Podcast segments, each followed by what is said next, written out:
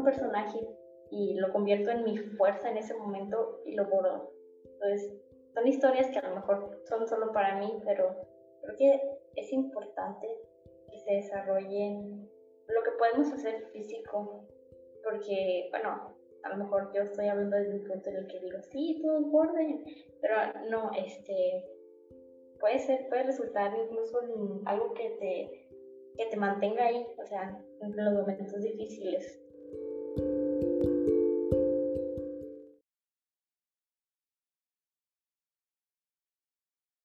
Bienvenidos a Pronto en Boca de Todos. Esta semana de nuevo aquí, después de un breve descanso de vacaciones, que más que descanso fue como revivir del semestre. Esta semana eh, precisamente voy a conversar con, con una compañera de, de, la universidad, cursamos la misma carrera, pero no vamos a hablar sobre RI, que no se preocupen, no vamos a hablar, según yo, sobre política ni, ni cosas de esas a veces medio aburridas, que pero que no están chidas, sino que vamos a hablar, eh, yo diría, de algo que a lo mejor todos hemos visto en nuestra vida, pero muy pocas veces le hemos tomado atención o no creemos que realmente hay como todo un mundo detrás de ello. Ya verás eh, más adelante. Pero antes de, de yo seguir hablando, eh, Denise, bienvenida. Hola, muchas gracias. Este, para mí es un honor que me hayas invitado, la verdad. Me, me emocionó mucho que me hayas invitado y pues sí, muchas gracias.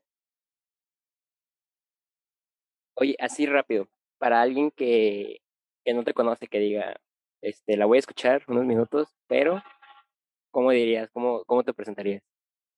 Ok, um, debo decir que soy un estudiante que borda más que estudia y que disfruta mucho de, de, lo que, todo lo que se puede hacer con textiles. En pocas palabras. Me gustó lo de que borda que estudia. Este, ahí ya fue un o sea, vamos a hablar sobre bordados. Y eh, yo decía que como que muchas veces todos hemos visto bordados, y sobre todo como tradicionales, no tanto como los tuyos, eh, como a veces, no sé, en las, no, como las servilletitas que son para, para las tortillas, ese tipo de bordados o, o en otras cosas que son como, pues en cosas más tradicionales que inclusive yo creo que todos las vemos casi cotidianamente, pero es como de, ah, ok, pues existe, ¿no? Pero eh, Denise borda y la gente es que borda, además de que borda muy chido, pues son como, son bordados más allá, ¿no? No sé cómo tú definirías como lo que hace. Yo tampoco sabría cómo definirlo, pero si algo me he dado cuenta es que cuando, cuando le digo a la gente que bordo, se queda con si no le muestro lo que hago, de que se va con la idea de que, me, que hago algo más tradicional, que sigo lo que me enseñaron las abuelitas o lo que te enseña tu mamá, pero en realidad a mí nadie me enseñó a bordar. Es algo que eh, tomé de, de, ver videos en internet, de observar cómo hacen otras personas. Bueno, y sí, eh, una persona mayor, pero lo que me enseñó no fue lo tradicional, ni lo, ni tienes que hacer florecitas, ni haces esto. Entonces, el bordado ha sido libertad para mí. Entonces, esto que mencionas de que sí lo vemos muy, muy tradicional, pero creo que está cambiando. A lo que veo, veo muchísimo potencial, como, como están utilizando el bordado para, para, para reinventar las tradiciones. Entonces, creo que hay algo ahí, hay algo ahí. Sí, y, o sea, bueno, igual, obviamente el, el, el Instagram de Hilo Limón, por si tienen la curiosidad, y también recomiendo mucho, eh, vayan a verlo para que entiendan más como lo que estamos hablando. Este, va a estar en la, en la descripción del episodio, pero, eh, pues, eh, es que vaya, por eso es como, como que uno no se imagina porque, por ejemplo, a veces como ilustraciones de, anime o, o de, diversas cosas que eso son, no sé, a mí, a personalmente, que soy alguien totalmente ajeno a, a todo lo que tenga que ver con, con bordado, a mí me impresiona mucho porque yo estoy acostumbrado y creo que pues es como lo más normal como que en el arte, no sé tú qué pienses, predominen sobre todo la gente que dibuja y la gente que canta o, o que hace música en general, no solamente cantar, pero ya cosas como más específicas, como que tal vez, eh, pues no quiero decir que se queden invisibilizadas, pero obviamente sí no son tan, no están tan presentes como tal vez otro tipo de, de cosas que pueda hacer la gente. Sí, bueno, estoy, estoy de acuerdo con lo que dices, creo que y normalmente cuando le preguntas a alguien que si tiene talentos o le preguntas a alguien por sus talentos, pues te responde, no, pues no tengo ninguno, porque piensan principalmente que el dibujo, que el canto, que tocar un instrumento. Y yo también creía así, era como que, no, pues que tú qué haces, no, pues nada, no, no sé hacer nada. Pero creo que hay cosas que podemos desarrollar y no, no solamente el bordado o, o cosas así, sino también talentos diferentes que no, tienen, no tienen nada que ver con lo manual. hay gente que se le da muy bien hablar, a mí no tanto, entonces, entonces no, me parece que sí, hay gente que cuando hace sus trabajos para la escuela hace unas cosas súper creativas que a mí nunca me hubieran salido. Entonces, creo que también, para mí son talentos, todo eso también me parece que son talentos. Sí, y, y además, o sea, les voy a dar un contexto de yo eh, descubrí eh, la, la cuenta porque estuvimos en una clase precisamente juntos este semestre y, hagan de cuenta que nos que presentamos como cosas que hacíamos. La verdad no tuve el gusto como de ver todas porque ese día se me fue el internet, pero alcancé a ver como varias cosas y, o sea, no voy a decir que quedé impresionado porque no es que no me esperaba que tuvieran ese talento, ¿sabes? O sea, sí me impresionó en el sentido de que qué chido que la gente que como que empezó a mostrar lo que hacía era tan diverso y tan variado. Y, y sobre todo en carreras como las de nosotros no es tan, no es tan, tan, tan común, aunque sí, sí, porque pues es un poco como más liberal que tal vez una, pues una, eh, una carrera, no sé, en el área de áreas administrativas o una ingeniería, pero aún así como que estamos acostumbrados a que hablar como de cosas políticas, hablar de cosas sí culturales, pero muy técnicas o muy desde como ajeno de cierta manera a ellas.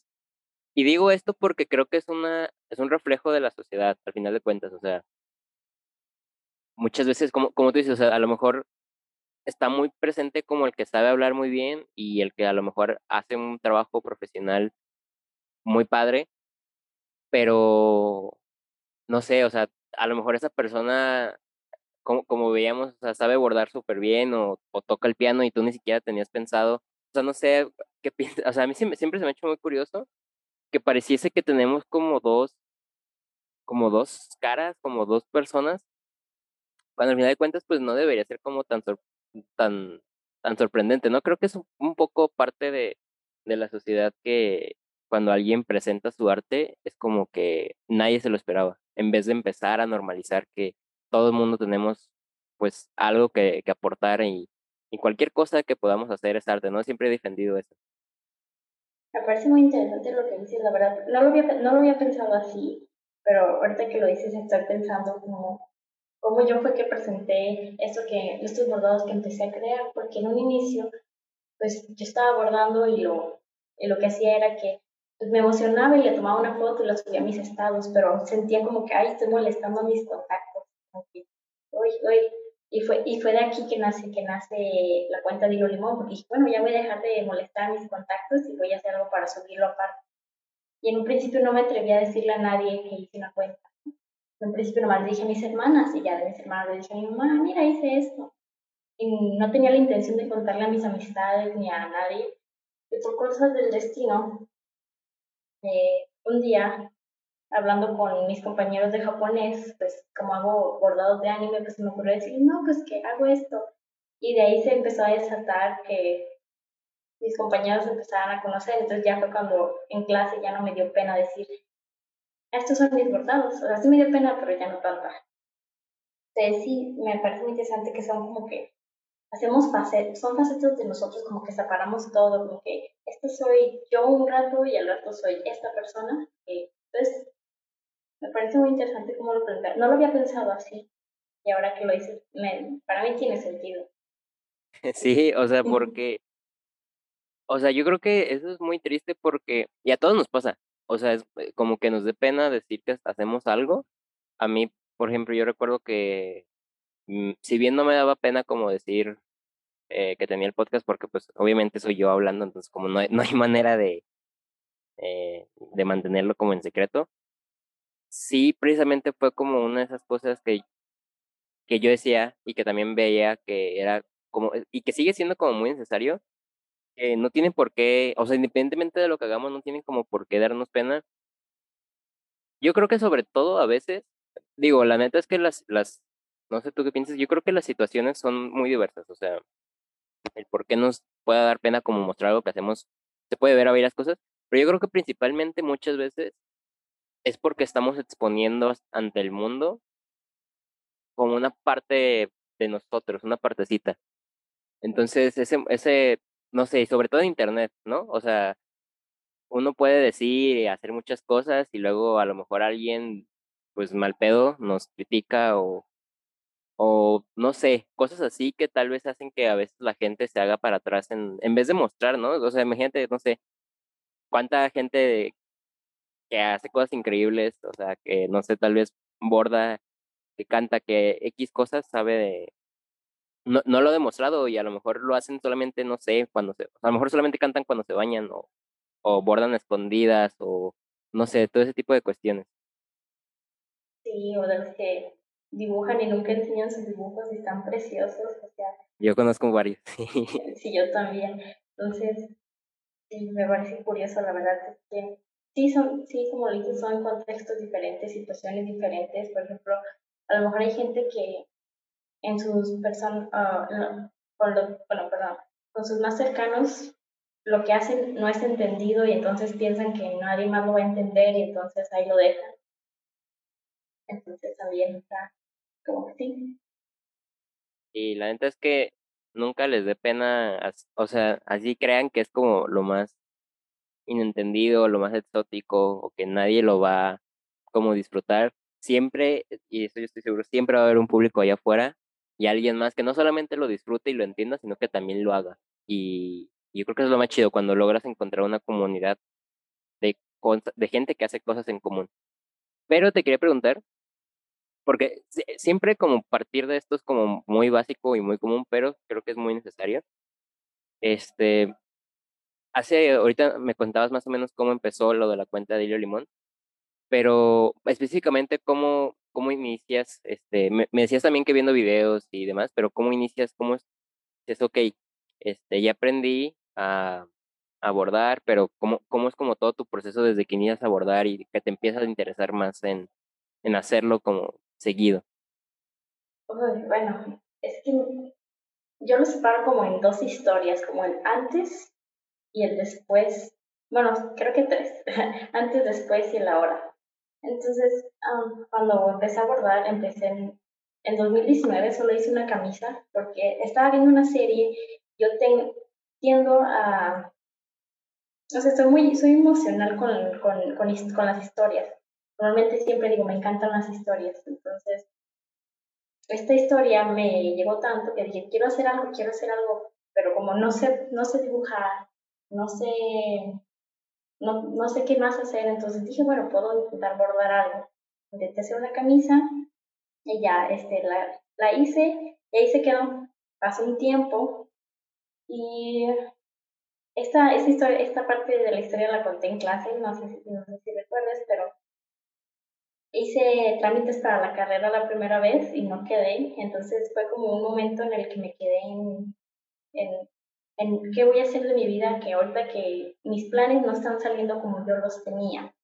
Entonces, por cosas del destino, y no sé si el destino o como, o, como, o casualidades, terminé asistiendo a la biblioteca pública donde conocí a una de las personas que se encarga de, de los talleres en la biblioteca y me invitó a su taller que era Telar de Corazones, en el que bordaban y leían historias, entonces mis dos cosas favoritas.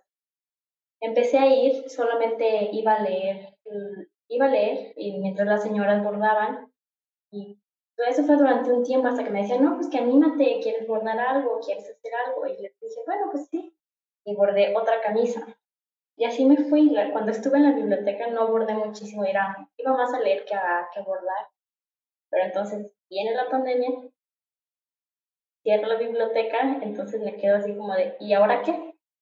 Y es cuando empiezo, empiezo a bordar muchísimo. Entonces, uh, los videos me ayudaron para conocer las puntadas, pero realmente me aventé. A, me, este, me aventé a, a bordar, pero también pues, entre, entre la carrera y esto también me tomé un descanso, fueron vacaciones y, y seguimos en eso, bordando muchísimo. Sí, entonces se me hace muy padre cuando un, un evento, eh, o sea, yo siempre he dicho que cuando algo no sale como esperábamos, como no sé, tal vez, el, pues el no estar admitido en, en la carrera que queremos o inclusive con la pandemia, no sé, muchas cosas que pueden cambiar lo que teníamos pensado tal vez a un futuro cercano. Yo creo que ahí la mayoría de las veces nace la, no sé, como oportunidades o cosas que no habíamos pensado, ¿no crees? Sí, la verdad es que sí. Yo nunca hubiera imaginado que a este día ya con tantos bordados o que incluso lo que lo que he hecho ha ido mejorando, entonces en un principio el primer rechazo sí es como que te cala y te dices, no, pues, ouch, pero ahora que lo veo digo, me dio me dio muchísimas oportunidades para aprender muchísimas cosas, para ser más independiente. Entonces, creo que salieron buenas cosas de eso. Sí, o sea, y yo, yo o sea, estoy contigo. Eh, digo, yo, por ejemplo, el, el, podcast ya lo inicié durante la pandemia, no, no fue tanto cuando, yo, yo, yo tampoco fui admitido en el, en el primer intento, pero algo que también me he dado cuenta es que si hubiera, o sea, obviamente que, no sé, si yo hubiera quedado en, la, en, la, en la generación en la que hice trámite, obviamente que conocería también gente muy valiosa, pero eh, la gente que pude conocer, porque también es otra cosa, ¿no? O sea, todo lo que hacemos y también la gente que conocemos que respalda que hagamos eso, por ejemplo, tu caso es como eh, este club de, pues de, de bordar y, y de leer historias. Y acá, o sea, yo lo digo, por ejemplo, no sé, mis amigos de la carrera que son como muy cercanos, y que yo creo que es como lo que más valoro de haber quedado en una segunda instancia. Y hay algo que te quería, que te quería decir, porque, eh, bueno, en, cuando estabas empezando a contar la historia, decías que, que no sabías cómo dibujar muy bien, si no me equivoco, pero yo no sé, yo digo lo contrario, porque al final de cuentas, o sea, si revisan como la cuenta, cuando haces un bordado, pues primero dibujas como lo que vas a bordar, ¿no? Y ya después sobre el dibujo comienzas a bordar.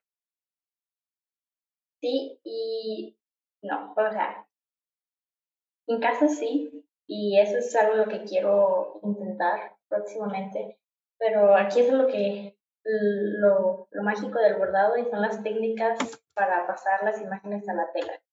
Y hay muchísimas, la verdad es que cada día me encuentro con una nueva, entonces la clásica sí puede ser que dibujes directamente a la tela. Hay gente que imprime en la tela, aún no descubro cómo próximamente. Eh, yo utilizo normalmente papel carbón para pasar las imágenes. Entonces a veces siento, siento que es parte trampa, porque digo, si no puedo hacer el proceso completo, ¿qué dice eso de mí? Pero pues ahí voy. No, pero, o sea, yo creo que está bien, porque es que no sé, yo no diría que como, por ejemplo, que se podría decir como que no es un proceso completo o es un proceso con trampa. Eh, o sea, ahora que me dices como lo del papel, o sea, ya sí, ya sí veo, sobre todo en los últimos posts, un poquito como más detallado, sí noto como la, el papel, o sea, el traspaso. Eh, lo sé porque ese papel era mi mejor amigo cuando tenía que dibujar en la secundaria, porque yo era pésimo.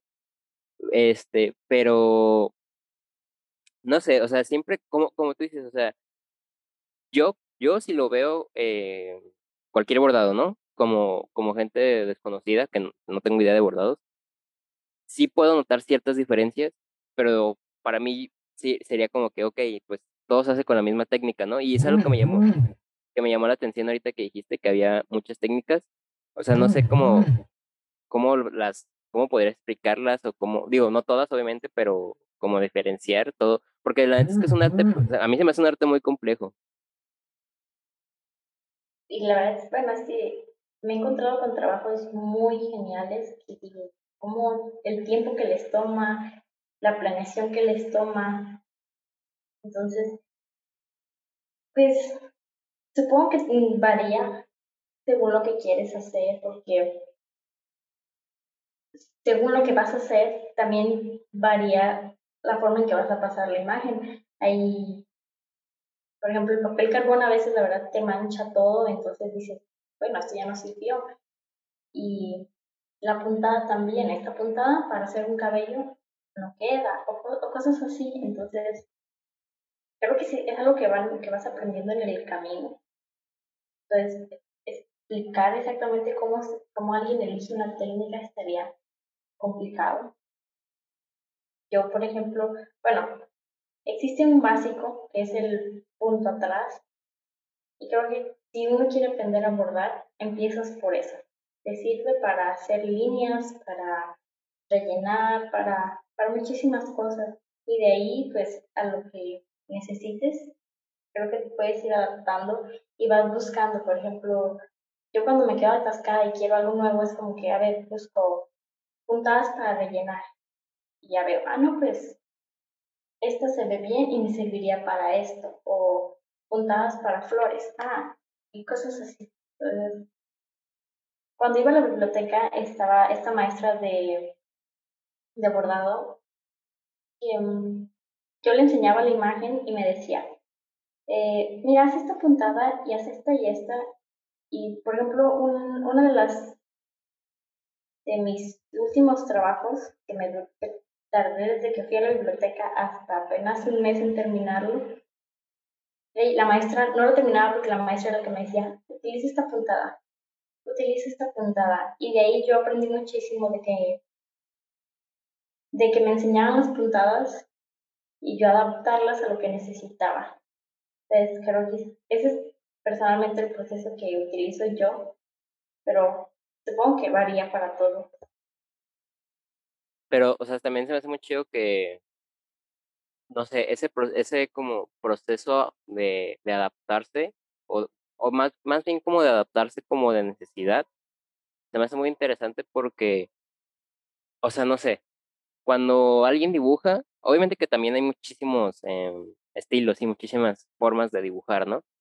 pero al final de cuentas, como, yo siento, también no soy ningún experto dibujando, pero siento que como tal en el trazo, eh, no, no va a haber una infinidad de variantes, ¿no? Igual y hablo como, y me equivoco, pero igual no sé, con un instrumento, obviamente sin, sin hablar como de notas o así, pues al final de cuentas es tu instrumento y tú, ¿no? Y, y todo lo demás, pues ya, ya, lo, ya lo harás tú. Pero precisamente, no sé, por eso digo que me, me llama la atención como esa esa adaptación a la necesidad en el hecho de que, pues no sé, necesitas una puntada, como te dices, para una flor, o una puntada para X cosa, o una técnica, o, o, también eso, ¿no? No sé, esa, no sé si, no sé, como, por ejemplo, ahorita que me dijiste que como que se tardó como un mes o así, y pues el cambio como de, de técnicas y demás, dirías tú, yo así lo veo, pero no sé, tú, tú dime, dirías tú que necesita como mucha disciplina el, el, digo, también me imagino que dependerá de los trabajos, pero necesita disciplina el, el hacer como un bordado que tú digas, a lo mejor un bordado que sí lleve cierto tiempo, que esté elaborado. La verdad es que no sé cómo responderte eso porque yo siento que nunca he sido una persona muy disciplinada, pero cuando se trata de bordados sí me tomo muy tiempo, entonces, más que disciplina, creo que se necesita, es bueno, es que sí necesitas disciplina para durante horas y seguir con la mina puntada, el cortar el hilo, envolver, ensartar la boca, porque es algo cansado, o sea, no es cansado, pero es tedioso. Y hay gente que la verdad a lo mejor no tiene la paciencia para, para hacer trabajos durante largos. Entonces, a lo mejor sí se necesita cierta disciplina, pero más que, claro, no. Que también depende del tipo de trabajo. Por ejemplo, el último que estoy haciendo me está tomando muchísimo tiempo y la verdad es que ya le agarro hasta como el, como que, ay, ya no quiero. Por el tiempo que se lleva, por el cambio de colores, el, el hilo que se lleva. Entonces, creo que sí. Y me has puesto a pensar en ello. Y sí, es una, es una, es una disciplina, no, no lo había pensado así como que. O sea, si ocupa su tiempo, ocupa su, su paciencia, no, no lo así. Es que, o sea, y te, te lo decía porque, digo, a ver, ahorita tú me corriges. Por ejemplo, cuando, a menos que sea como un error muy grave, por ejemplo, y vuelvo como a los ejemplos más básicos. No sé, si alguien está dibujando y se equivoca tal vez en, en un trazo o lo que sea, en alguna parte del dibujo, creo yo que si es como un error pequeño es posible, pues, o sea, lo puedes solucionar fácil, si es con lápiz, yo siento. Este, igual pues, si estás tocando un instrumento y pues desafinas o no te sale una nota, cualquier cosa, pues vas aprendiendo y vas, o sea, no, no es como que pase gran cosa con, con el resto tal vez de la, no sé, si, si están tocando una canción. Con el tema de los bordados, y, y eso es una duda legítima que me, que me salió porque me acuerdo, mi, mi mamá es, eh, teje mucho, sobre todo como bufandas y cosas así. Pero siempre que, desde niño que le he acompañado a, a comprar telas y así, no sé si ubicas también como cuando, sobre todo en, la, en las tiendas donde venden las telas o así, que se me fue el nombre ahorita, tiene un nombre pero se me fue el nombre, eh, no me acuerdo cómo se llaman, este, y los hilos y, y demás cosas, no nomás telas. No sé si has visto que tienen como siempre como señoras, usualmente tienen como señoras estando como, bueno, no en clases, sino como pues igual como en clubs, yo creo, y están tejiendo. Yo creo que es algo como muy común. Y siempre se me había venido a la, a la mente, o sea, ¿qué pasa? Por ejemplo, en tu, en tu caso, si, si estás bordando y te equivocas en algo, ¿hay manera como de corregir o, o ya, ya, val, ya valió? Creo que esto depende muchísimo de la persona que esté bordando. Soy yo, continúo con los errores. Normalmente me da mucho no sé si es flojera o, o no sé qué es, pero tiendo a no, a, no corregirlos, sigo, sigo adelante. Pero he visto, este, y en esta comunidad que hice con limón, que muchísimas, muchísimas personas cuando cometen un error, pues se van y los, se, se deshacen las puntadas y empiezan de nuevo. Entonces, lo interesante aquí es que también depende del tipo de trabajo. Si empiezas en partes que son separadas o flores, pues deshaces toda una flor y la vuelves a hacer. Pero si es como algo continuo, continuo y te equivocaste desde el principio y no aguantas ver un error, pues te vas totalmente hacia atrás. Yo la verdad, solo ha, solo ha sido una vez en la que me he regresado y es porque es una, es una pieza que quiero quede muy bien y es la, es la excepción pero normalmente los si lees, si lees las las si cómo se dice las lo que pones en las publicaciones de Instagram bueno en el la caption este normalmente cuando cuando subo un bordado y sé que tuvo errores y no me gustó soy sincera y digo aquí cometí un error no me gustó el color o no me gustó cómo quedó aquí y así lo dejo. No sé si es mediocridad de, mi parte, pero siento que es, siento que marca mi crecimiento, o más bien mi, lo que voy mejorando. Porque ya para la próxima, ese mismo error no va a estar en el próximo bordado. Es, es exactamente lo que te voy a decir. De hecho, estaba revisando como la, la descripción de los eh, de varias fotos y justamente eso, eh pues eh, no sé, no sé, a mí se me hace bien, no, no, no se me hace como nada mediocre o algo malo. Al contrario, no sé, es como que, pues este es el trabajo, tal cual. Y, y como tú dices, tal vez en el siguiente ya no va a haber este error, ¿no? O tal vez, tal vez haya otro error, pero no sé, o sea, nadie aprendió a... No, Roma no se construyó en un día. pero Exacto. algo que dijiste ahorita que eh, sí me gustaría que habláramos sobre eso, es sobre, decías que habías hecho como una, una comunidad. Y la verdad es que, o sea, por ejemplo, yo, yo veo la cuenta y además como del feed y, y la descripción de las fotos, noto que hay una comunidad, sobre todo por, eh, no es como tanto fijarse en los números, pero sí es una cuenta que yo diría que ya tiene una, ya pueda tener como una comunidad. No sé si te refieres a, a como la cuenta como tal o cuéntame más sobre, sobre esto. Mm, me refiero principalmente a las personas que también bordan y comparten sus bordados, principalmente de anime, pero cuando, cuando se el primer bordado, la verdad, me daba penita también, como ¿cómo me van a recibir? Porque antes de decidirme de empezar a subir los bordados a Instagram, ya seguía varias, a varias cuentas que hacían lo mismo, entonces era como de, y las veía y decía, no, pues tiene muchísimos seguidores y sus trabajos están súper bonitos. Y cuando empezó todo esto, pues, pues, o sea, me empezaron a seguir y yo como de, ok. Y tenían ese entonces poquitos bordados en cuanto subía, pues, me empezaron a llegar más. La mayoría creo que son personas que también bordan. Y cuando empiezas a reconocer los nombres, no sé, es una cosa súper extraña, porque, o sea, no conoces a estas personas, pero empiezas a reconocer sus nombres, el trabajo que hacen, eh, los animes que les gustan también, o sea, empiezas a conocer un montón de estas personas, entonces empiezas a sentir esta, esta relación y, y empiezas a hablar y te empiezan a etiquetar y empiezan, entonces, como que sí empieza a crear esta comunidad, o más bien te empiezan a aceptar, porque ya estaba, ya había personas ahí, se siente, se siente muy cálido, la verdad, y me da como que felicidad, o no sé cómo decirlo, porque subo un bordado y ya sé qué personas al menos van a dejar un comentario o algo así. Y yo lo que hago es ser recíproca también con, con ese apoyo. Entonces, está muy lindo.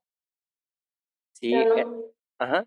Ah, es que te decía que en cuanto a seguidor, la verdad, no me quiero centrar en eso porque si lo hiciera sería muy, o sea, me, me incomoda la verdad. Sí, o sea, es que justamente por eso era que, que como que me llamaba la atención porque, como decíamos al inicio del, del capítulo, este, el hecho como de que, como, como acabo de decir, o sea, ya había gente ahí, ¿no? O sea, y a lo mejor muchas veces como que pensamos pues no que somos los únicos, pero mm, tal vez no sé, a veces como que no se nos pasa por la cabeza que hay una comunidad entera que está haciendo lo mismo que nosotros.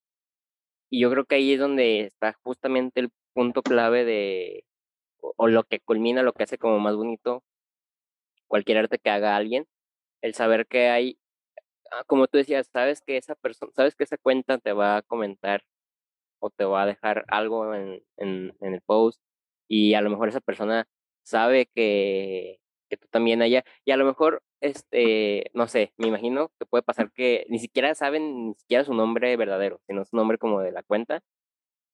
y no sé, siento que es como una como una realidad alterna, por, por llamarlo de alguna manera, en donde, en este caso, por ejemplo, pues predomina como pues el mundo del bordado, ¿no? Y, y eso se me hace muy chido. Eh, sobre todo, algo que me, que me habías dicho y también, no sé si creo que va de la mano con esto. Eh, aparte de comodidades, me decías como que hay fandoms o, o, cosas así. Sí, es algo que o sea, a mí me llama muchísimo la atención cómo la gente se comporta sobre ciertas series, ciertas películas o ciertos, bueno, yo lo veo más cercano al anime, entonces, porque son cuentas de bordados, sí, pero se convierte también en una expresión de lo que de lo que te gusta, de lo que de lo que eres fan, entonces está, está extraño, pero muy cool. Y al mismo tiempo también, este, las cuentas normalmente son de bordados, sí. Pero cuando estás interactuando con las demás cuentas, cuando suben historias, empiezas a ver que no solo son bordados, también se envuelven cuentas, cuentas de, de fans y fans sobre cierto anime. Por ejemplo, hay muchas cuentas que su nombre de cuenta está basado en, un, en, una, en una sola obra, en un solo anime o en un solo manga. Entonces, está, está curioso porque también se empieza, por ejemplo, ahora, ahora que son los, los, los Juegos Olímpicos en Japón, estas cuentas de bordado de la nada se volvieron, um, ¿cómo decirlo? buscadoras o reporteras de cualquier cosa relacionada al anime que sucediera en los juegos. Entonces veían, ¿no? Que pusieron el tema de, introducción de este anime en este partido. Entonces, son personas muy atentas y que se mueven. No sé si tú has visto esto con otros, con otros medios, o sea, películas o, o libros, cómo o sea, incluso deportes, como es, una emoción demasiado fuerte y literal la gente está detrás. O sea, me llama muchísimo la atención esto. Sí, y, o sea, retomo, o sea, yo no me, sí me hubiera imaginado que, hubiera como fandom. Sobre todo, creo que es como, cuando, cuando nace, por ejemplo, ahorita con, como decías de las Olimpiadas, con el anime, etcétera, cuando es como un gusto que, que atraviesa fronteras, creo que es como más fácil que, que surjan. Y, y, la neta es que se, se, expande hacia literal, yo creo que todo. O sea, yo, a, mí me gusta mucho el anime. La verdad no puedo decir que soy como un consumidor eh, muy habitual, sobre todo porque a veces no tengo tanto tiempo, pero sí me, cuando tengo tiempo me gusta. Pero también me gustan mucho los videojuegos, entonces, eh, no sé, lo veo como de que pues, o sea, hay comunidades como ya de meme que se vuelven hasta inclusive, pues, no sé, ay, mira, es un niño rata, juega tal cosa, ¿no? O, o esta persona tal, e inclusive como hasta estereotipos, ¿sabes? Que no están tan chidos, pero, este, a, lo que voy con todo es como que siento que como en cualquier, casi, casi en cualquier ámbito, inclusive, inclusive hasta hasta los propios podcasts, inclusive yo lo he visto ya con varios de aquí del país que son muy famosos, pero que hacen grupos, no sé, eh, por ejemplo, creativo, no sé si, lo ubicas, pero es un podcast que pues para nada es como, no sé, no, no tiene como ninguna estrella pop detrás o ni siquiera como a, a, a comediantes, que es como lo más común aquí en el país, que hagan, que esa gente haga podcast. Y sin embargo, hay, hay grupos en Facebook con, no sé, 60 mil, 100 mil personas que hacen memes todos los días, que como que hacen inclusive ya como, como glorificando. También, no sé, por otro lado lo veo como en Twitch con Play que también tiene como mucho esto como de un fandom, cuando al final de cuentas, a, mí, a mí se me hace chistoso porque pues al final de cuentas del otro lado es una, pues eso, a veces es hasta un señor que que estaba, no sé, yo siento que muchas veces es como un poquito ajeno a, todo este rollo de los fandoms.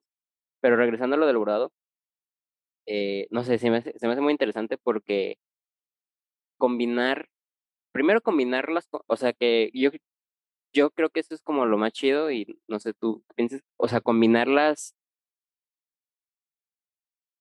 como la, que la comunidad sea agradable, que no sea una comunidad tóxica donde tal vez eh, no sé, si haya, yo, si yo podría decir una comunidad tóxica, diría a la gente que tiene bazares de ropa.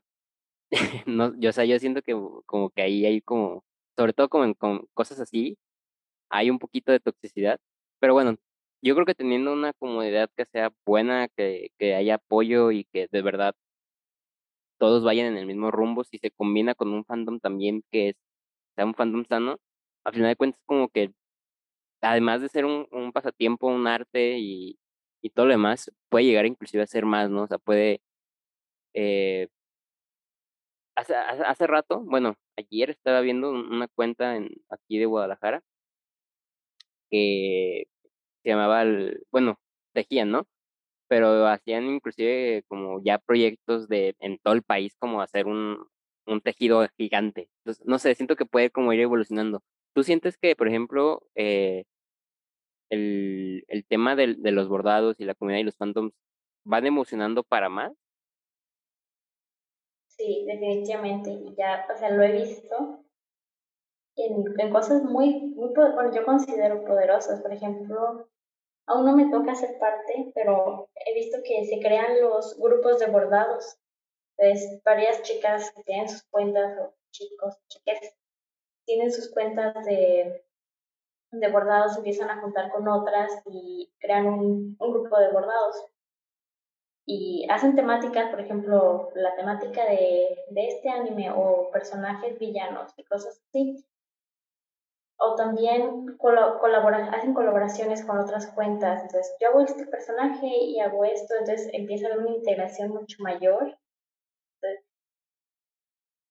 y también se, se destruyen barreras al mismo tiempo, porque a veces no es el mismo idioma, hay, hay cuentas que se manejan tanto en inglés como en español, portugués, entonces, o sea, se empieza empiezan a romper las barreras del lenguaje, eh, también las barreras culturales, porque están en un, en un, ah, se encuentran en un, en un punto común, que en este caso puede ser su anime favorito o su personaje favorito, y también un, un caso, no me acuerdo qué grupo de bordado lo hizo, pero me pareció a mí fantástico en el que hicieron la temática de bordado para hacer un reclamo a las instancias infantiles de Chile. No recuerdo bien cuál era la situación, pero denunciaban el maltrato infantil. Entonces lo que hicieron fue hacer bordados que llevaban la como la mm, la idea de, la infancia. Entonces, sus bordados eran personajes niños o personajes en los que uh, en los que existían tramas de, de, maltrato infantil, pero lo utilizaban para, para hacer este reclamo. Entonces, a mí eso me pareció algo poderoso, porque estaban utilizando sus creaciones para algo más. Y, y, o sea, creo que es como, creo que un punto central de muchas conversaciones que he tenido es que cuando logras mezclar dos cosas que aparentemente no tienen relación, es cuando realmente como que se encuentra un trasfondo y un gusto a veces hasta todavía mayor de lo que ya hacías. O sea, por ejemplo, el, el poder usar bordados con, con un fin social nunca se me había ocurrido, fíjate, o sea, y nunca hubiera pensado. Entonces, desde ahí se me hace muy, muy interesante también, o sea, no sé, se me viene a la mente la gente, la gente que hace protestas eh, con, con danza, bailando, todo ese tipo de, expresiones que, que luego a veces hasta la gente en su, en su desconocimiento las deslegitima, pero eh, no sé, o sea, ahorita que, que me contabas esto, se me vino a la mente hace rato que me contabas que te gustaba mucho como el, el hecho como de, de, leer, de leer historias y así. Y no sé si has pensado como en tus bordados, a lo mejor no sé, bordas, bordas un personaje, ¿no? Pero tal vez a futuro como con, bordar algo y contar una historia que, como, como lo hacían, como se hacía precisamente en tu, en el club, o, o si ya lo estás haciendo eh, o, o si planeas como hacer como el, contar historias con los bordados o, o crees que por el momento, o sea, prefieres como diferenciar las cosas?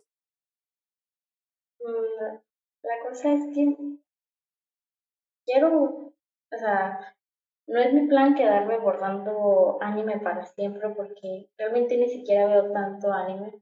Entonces se empiezan a repetir los personajes y como de, ok, porque ya realmente no tengo el tiempo, porque pero quiero, quiero hacer un cambio, pero siento que aún no estoy lista para, para incursionarme a crear mis personajes o, o, o intentar hacer algo original, por lo mismo que te digo que no se me da muy bien el dibujo, pero no es algo que me avergüence, que diga, no, pues no, más bien no es algo que me vaya a detener. O sea, siento que hasta mis dibujitos feos pueden ser bordados, pero siento que aún no estoy lista para, para dar ese paso. Y siento que lo que dices de las historias, siento que mis bordados, cada uno cuenta una historia, porque no solo, no es, agarro cualquier personaje y lo bordo.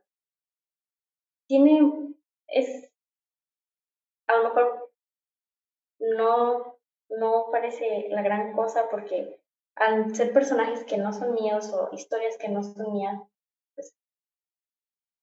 pareciera que no, no llevan algo personal por, por, algo personal detrás de ello, pero la verdad es que la forma en que elijo los personajes o lo que abordo muchas veces tiene que ver con lo que con lo que estoy sintiendo en ese momento. Por ejemplo, hay un bordado que recuerdo muchísimo, que es uno al que hice la cosa es que ese personaje se supone que es muy resiliente y aventado con todo. Y en ese momento cuando lo bordé, yo la verdad estaba cansadísima de la vida. Entonces era como que agarro un personaje y lo convierto en mi fuerza en ese momento y lo bordo. Entonces, son historias que a lo mejor son solo para mí, pero son, son historias también. No, no, sí, o sea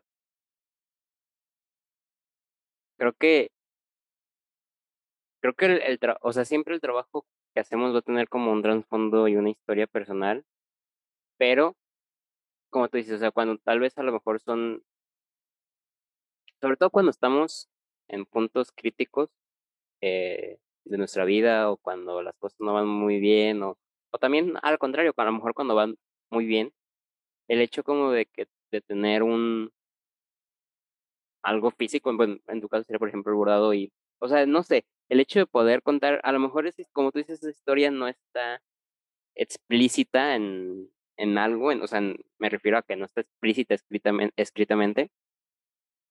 Eh, pero el hecho de que se cuente, hasta, o sea, para mí es inclusive como un acto de, de valentía propia, porque, no sé, o sea, a veces la neta sí sacar como lo que tenemos y poder exteriorizarlo y, hacerlo materia en algo que, que no nomás sabemos hacer, sino que también nos gusta, creo que es como, hasta se puede convertir en un pedacito de, de, de nuestra vida y de nosotros.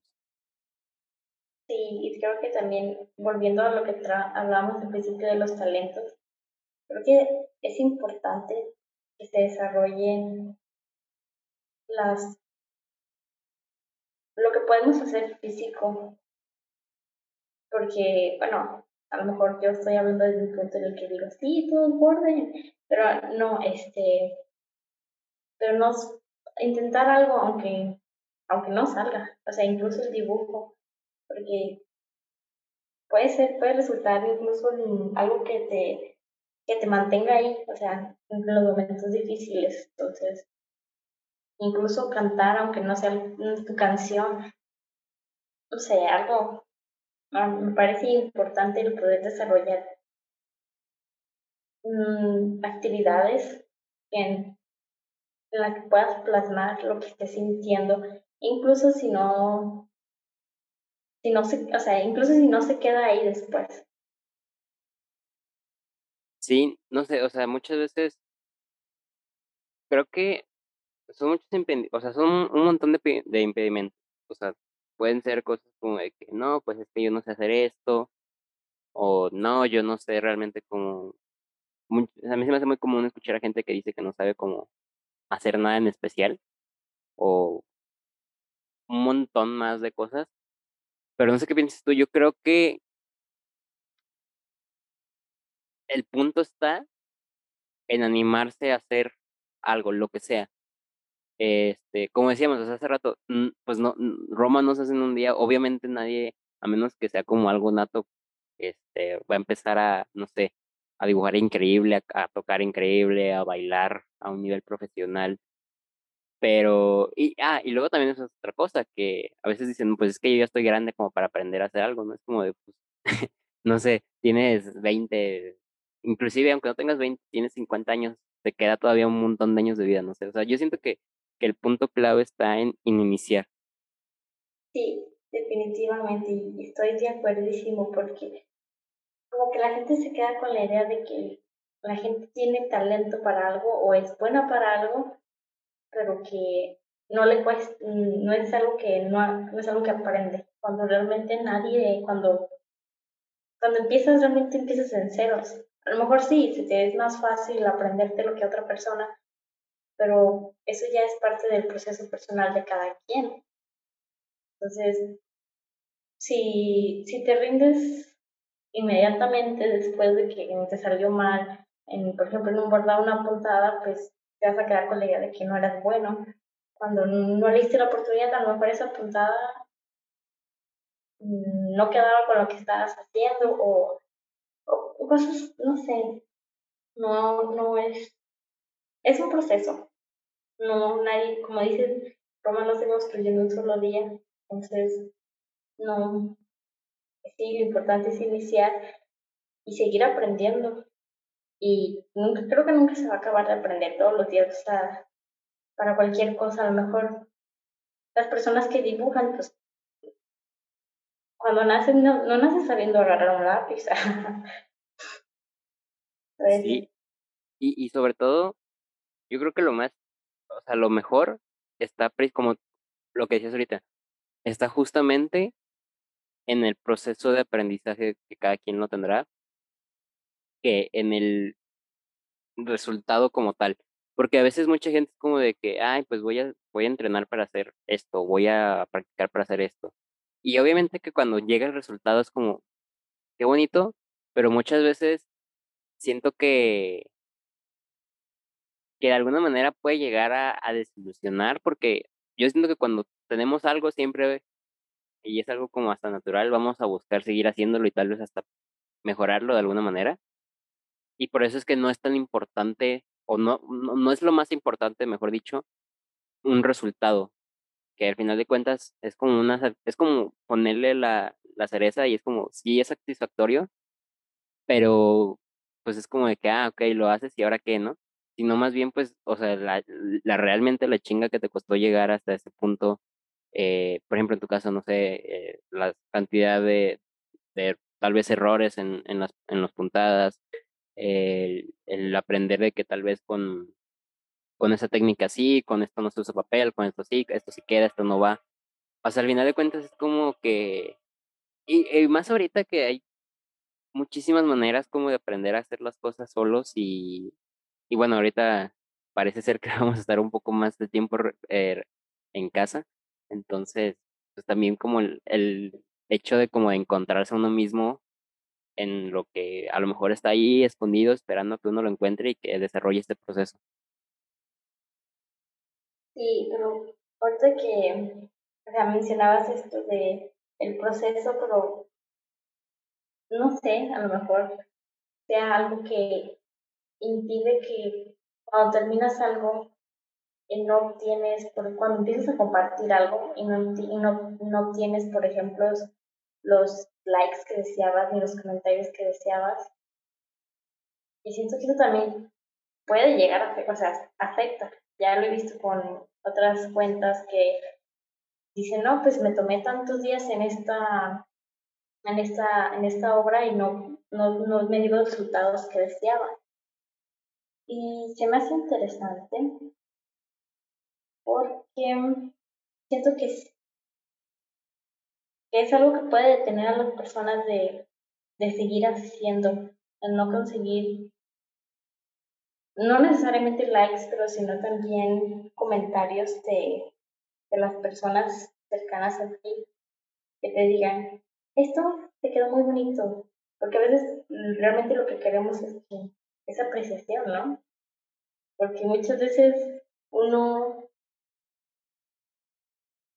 uno deja lo, lo, personal o lo sentimental de hacer, un, de hacer una, no sé, por ejemplo, una canción, porque prefiere, que realmente lo que quieres, no lo que prefieres, o lo que quieres es que te digan, ay, cantas muy bonito, o dibujas muy bonito, porque ahora, a lo mejor me estoy reflejando, porque un tiempo en el que yo deseaba muchísimo, o como apreciación, que me dijeran, esto te sale bien, esto te sale así. Y parte de lo que, de lo que, pues, se conecta con lo que hablábamos al inicio de cuando no quedé la primera vez. Siento que tomé el bordado para, para que alguien dijera, esto te salió bien, porque lo que no había hecho bien queda, queda. no entonces, a mí me parece algo muy interesante. Pero eso, eso ya cambió, o sea, ahora ya no, ya no abordo para que me digan, ay, qué, qué bonito te quedó. Entonces creo que también es parte del proceso de dejar de lado lo que te digan de lo que haces para tú pensar en lo que estás haciendo. No sé si está muy raro lo que dijiste. No, no, no, o sea, me parece justo en el clavo porque es, o sea, es difícil el hecho como de centrarse, creo yo, en lo, en por qué uno está haciendo las cosas. O sea, porque como decías, si tal vez alguien está abordando o está haciendo cualquier cosa para unos, a cambio de unos likes, a cambio de tal, de, al final de cuentas, sí, como lo quieran ver, a cambio de likes, vistas, lo que sea, al final de cuentas, es, buscar eh, de cierta manera eh, aprobación. Y, y yo creo que eso, o sea, hay, hay, una, hay una línea muy delgada entre saber tener esa aprobación y que te dé a como ánimos a, a seguir mejorando y a que de eso dependa lo que hagas, ¿no crees? O sea, porque, no sé, a mí alguien me puede decir, este, oye, no, pues esto que salió en el, en el podcast como que, pues me hizo pensar esto, me ayudó en esto y bla, bla, bla. Y eso pues se siente, se siente muy padre, se siente muy bonito porque sabes que ayudaste a alguien que pues no era como que tu intención ayudarla y es como una, pues un resultado colateral, ¿no? Y a lo mejor el programa lo, lo escucharon, no sé, 10 personas. O a lo mejor eh, tal bordado tuvo 15 likes. Pero al final de cuentas yo creo que justamente el hecho de poder despegarse de esta aprobación, que a veces es hasta gracias a las redes, muchas veces es gracias a las redes, y decir, ok, este, no sé, tal vez lo que, los, lo que he estado haciendo últimamente no me va a hacer influencer, no me va a dar millones de gente detrás de mí, pero hay una persona allá afuera que tal vez su día cambió gracias a lo que yo estoy haciendo. Tal vez una, eh, no sé, una persona dijo, estoy inspirado en aprender a bordar y voy a aprender a bordar y, a lo mejor hasta inclusive varias, varias cosas de su vida cambien. Y independientemente de eso, aunque no se trata que todos busquemos cambiar vidas y que cambiemos a fuerzas del mundo, qué bonito sería que todos pudiéramos hacer eso, pero yo siento que el, el hacer algo que te nazca, algo que te está llenando, eh, no sé, a lo mejor suena como muy, muy denso o muy muy cursi, pero que te está llenando el corazón. Y que lo sepas separar de esta, de esta aprobación como, o sea, me da gusto que escucharte pues que en tu caso como que ya no bordas para eso, es donde realmente las cosas llegan solas, o sea, porque si uno está haciendo las cosas que le gustan y que le nacen por uno mismo, independientemente de los resultados, tarde o temprano va a llegar eh, van a llegar resultados que pueden ser de muchas formas, no necesariamente tienen, que ser como likes o, aprobación expresa, ¿no? Inclusive, no sé, yo siempre, el, hecho de tal vez conocer más gente, conocer eh, otros trabajos, son como recompensas de lo que estamos haciendo. Sí, definitivamente. Cambia cuando empiezas a dar cuenta que realmente no, no necesitas estar pegado a a ver lo que dicen de su trabajo, sí cambia como perspectiva de, de, ¿cómo decirlo? Pues, de estar un poquito más centrado en lo que realmente estás haciendo y no es y no depender, más bien, por ejemplo, porque sí puede ser que te digan, no, pues es que creo que en el bordado no, bueno, en la comunidad que estoy, pues no es tanto de de hacer esto o hacer lo otro, pero pues cada quien hace lo que, lo que le gusta, o sea, lo que le gusta. Ya, pues hay muchos que muchas cuentas que ya, que han podido emprender de eso y eso está fantástico. ¿Has pensado en, en emprender con, con los bordados? O sea, como ponerlos a la venta o, o no? Sí, pero encuentro muchos problemas en ello, en mi caso. Primero, no sé qué precio ponerles porque no, no sé cómo, no sé cómo funciona esto. Bueno, no sé cómo funciona, sé cómo lo hacen. Hay gente que, por ejemplo, sus bordados los, les ponen precios según el número de puntadas que hacen. Entonces eso está súper difícil. Imagínate contar cada, cada puntada que haces. Es muy complicado. Bueno, obviamente los materiales que utilizas pero ¿cómo, cómo te pagas? O sea, ¿cómo te, ¿cómo te pones un sueldo? Más cuando es algo abstracto realmente. Porque, pues, he visto, se me ocurrió, he investigado. Hay gente que, por ejemplo, dice, no, pues que págate este, estos materiales más un día de trabajo y buscas un día de trabajo en México y dices, este, pues no, me tomó, fue muchísimo más trabajo. O también, ¿qué otra he visto que hacen? Mm, hay gente que, pues, sí, he visto muchos precios muy diferentes. Y también está como el, el bueno, yo siento como el, el impedimento de que, y eso va con todos, usualmente con todas las cosas que están hechas a mano y como con manualidades y el arte, como de que no se valora tanto el trabajo, o sea, lo he visto muchas veces como que no sé, sobre todo como con pinturas o cosas así como de que, ah, pues este es el precio, y hay comentarios así como de, no, pero es que, ¿por qué tan caro, no? Y, y piensan que solamente se está cobrando precisamente, pues a lo mejor el material o, o demás, y realmente como yo siento que muchas veces, sobre todo en, no sé cómo sea en otros países de Latinoamérica, pero sobre todo en México, el hecho de que no se valora tanto como realmente el trabajo que hay detrás desde cero del, del artista. La verdad es que lo que cuentas se me hace muy interesante porque he notado que las personas que venden bordados, las personas que son de la región de Latinoamérica, sus bordados son baratos. O sea, literal, he hecho conversiones y me sale, ¿no? Que 200 pesos, 300, más el envío.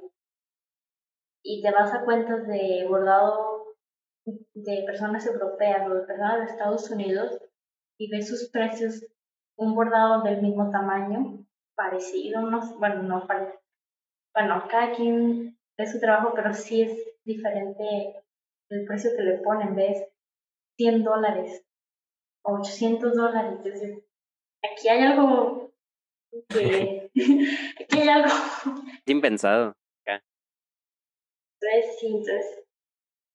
Siento que en Latinoamérica sí, sí, sí sucede eso de que uno mismos no, uno mismo no le da el valor a su trabajo y también es por eso por, por lo que me da miedo emprender. No porque no me vayan a comprar o nada, sino porque yo misma no sé qué valor darle a mi trabajo. O sea, siento que es, es un mal que obviamente pues no, no se va a quitar de la noche a la mañana y tal vez no nos toque verlo. Pero pues no sé, siento que como entre que más se, se se, haga como público y se sea como más democrático, el, no solamente el acceso al arte, sino que más gente entienda el por qué a lo mejor una, alguien vende un bordado en 100 dólares o en 800 dólares eh, es cuando realmente a lo mejor tal vez ya hay como más más apertura a ese entendimiento porque también otra cosa que yo siento que es como que la gente que según eso como que entiende el arte en Latinoamérica a veces inclusive se torna en un en una cosa muy elitista donde pues a lo mejor solamente clases muy altas y lo hacen más que por más que por el arte como por de alguna manera tener como más aprobación porque tienen tal, no sé, tal figura, tal, tal pintura que cuesta millones en sus casas. Y pues no sé, siento que es necesario hacer más democrático el arte, el arte, y sobre todo el arte local, Eh, no sé si conozcas gente, o sea, como cuentas de Guadalajara también que, que bordan, o, o no has tenido como la oportunidad. He visto una, no me he atrevido a hablarle, pero eh, sí, he visto una de Guadalajara. He visto varias de México y varias de, de esas cuentas, pues he visto que han emprendido con sus bordados. Se hacen muy cool. Y mm, sé que, que soy una persona que a veces la verdad no me no me relaciono tanto con otras, entonces a veces como que se me va. Pero sé que hay para, o sea, sé que hay diferentes cuentas que no necesariamente son de, de anime, que van, van muy bien con lo que hacen. También incluso dibujos y, y comisión, que hacen dibujos por comisión, entonces eso también está muy cool. Pero ahorita que de emprender, volviendo a eso, me, hay una cosa que se me hace muy interesante y no sé si quieras hablar un poquito de ello, que es, en este caso, las personas que, que volvamos personajes de anime o escenas de manga son los derechos de autor. Sí, justamente eh, quería pasar por ese tema. La verdad es que sí, no, o sea, no, no, no tengo ni idea de, de cómo se manejan los derechos de autor. No sé si me puedes explicar y cómo es como todo esto detrás. Aquí está la verdad. Yo tampoco sé muy bien cómo funciona. Apenas estoy adentrándome en el tema porque viene de, de, esta, de estas ganas de querer emprender con mis bordados, pero es de miedo de qué hago cuando esto, esto que estoy haciendo realmente no es completamente mío, porque no, no es, entonces, cuando esta, este tema me empezó a llamar mucho la atención cuando una de las personas que hace bordados y que hace tutoriales de puntadas sube un video molesta porque mm, dice que, bueno, no me acuerdo muy bien si dice que plagiaron algo que hizo ella. Entonces, eh, está molesta, este, está diciendo que lo que, lo que hizo ella, lo que tocó, el proceso que le tocó a ella, le tomó muchísimo tiempo hacer, alguien simplemente lo copió y no le dio crédito ni nada por el estilo. Entonces aquí se, dio una nueva conversación en la que en la que se empieza, qué es un autor, qué es lo original, qué es la, qué es la innovación.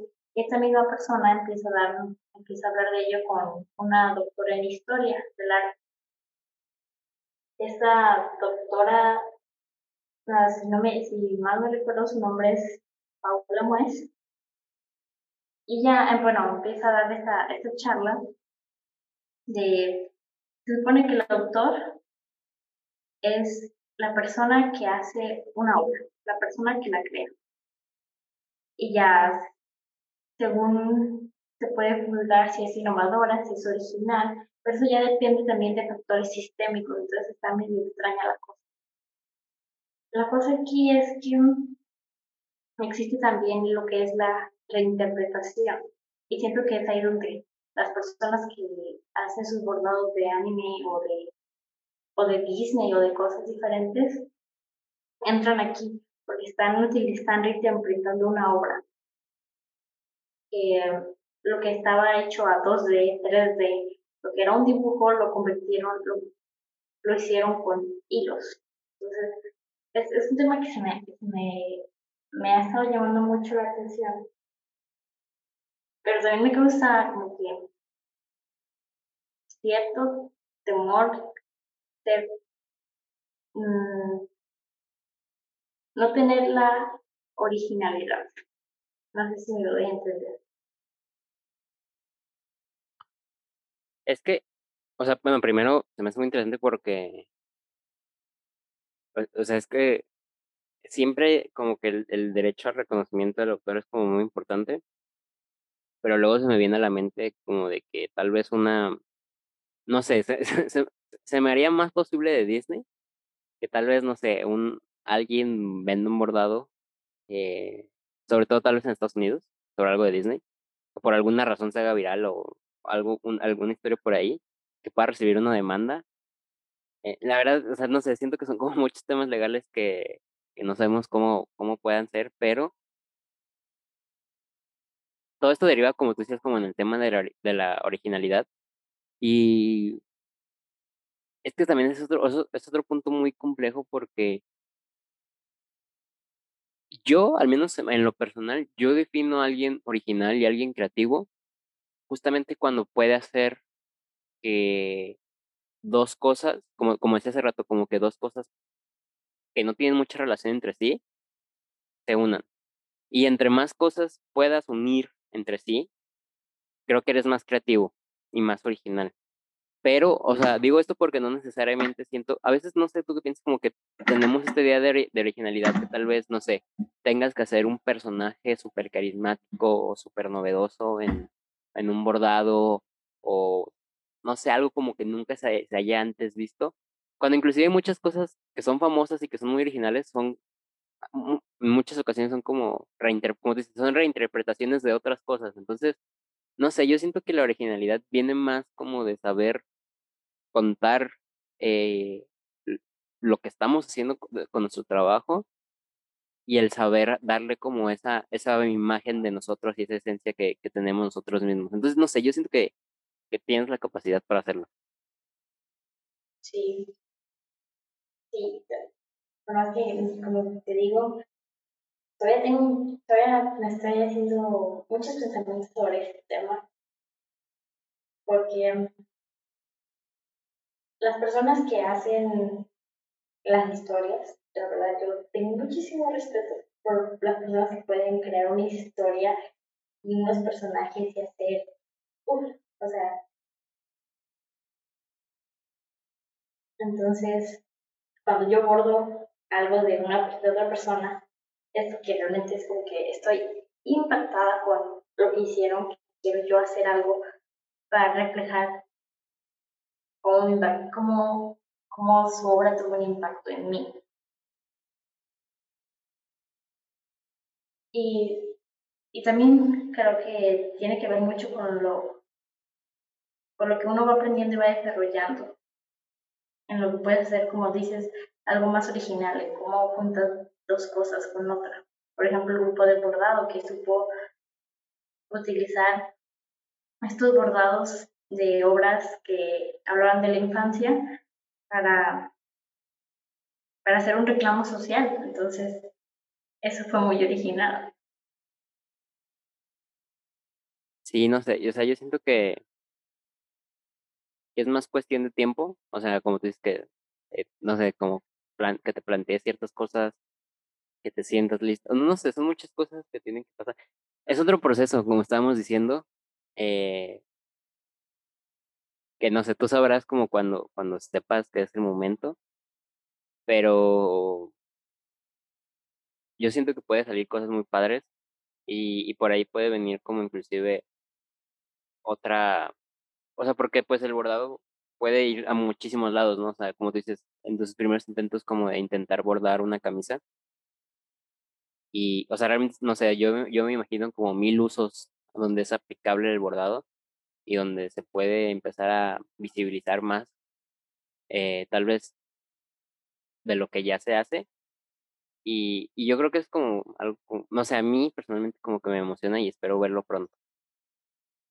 Sí, la verdad es que se vienen cosas, ah, no es cierto, es cierto, este, pues, espero pronto sentirme lista para, para empezar a incursionar con algo completamente mío.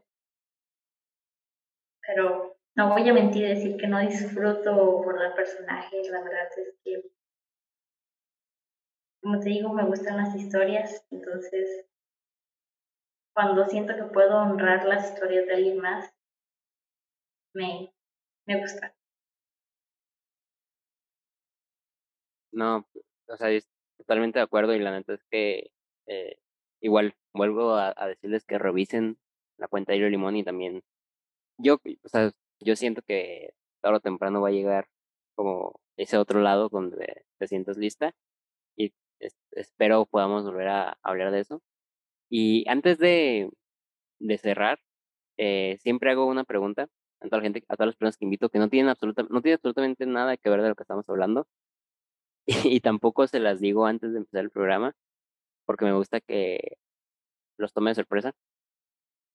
Y es que si alguien, o sea, que no conoces totalmente random, te detiene por la calle y te dice, oye, Denise, dame el mejor consejo que me puedas dar en este mismo momento. Puede ser literal de cualquier cosa, ¿qué le dirías?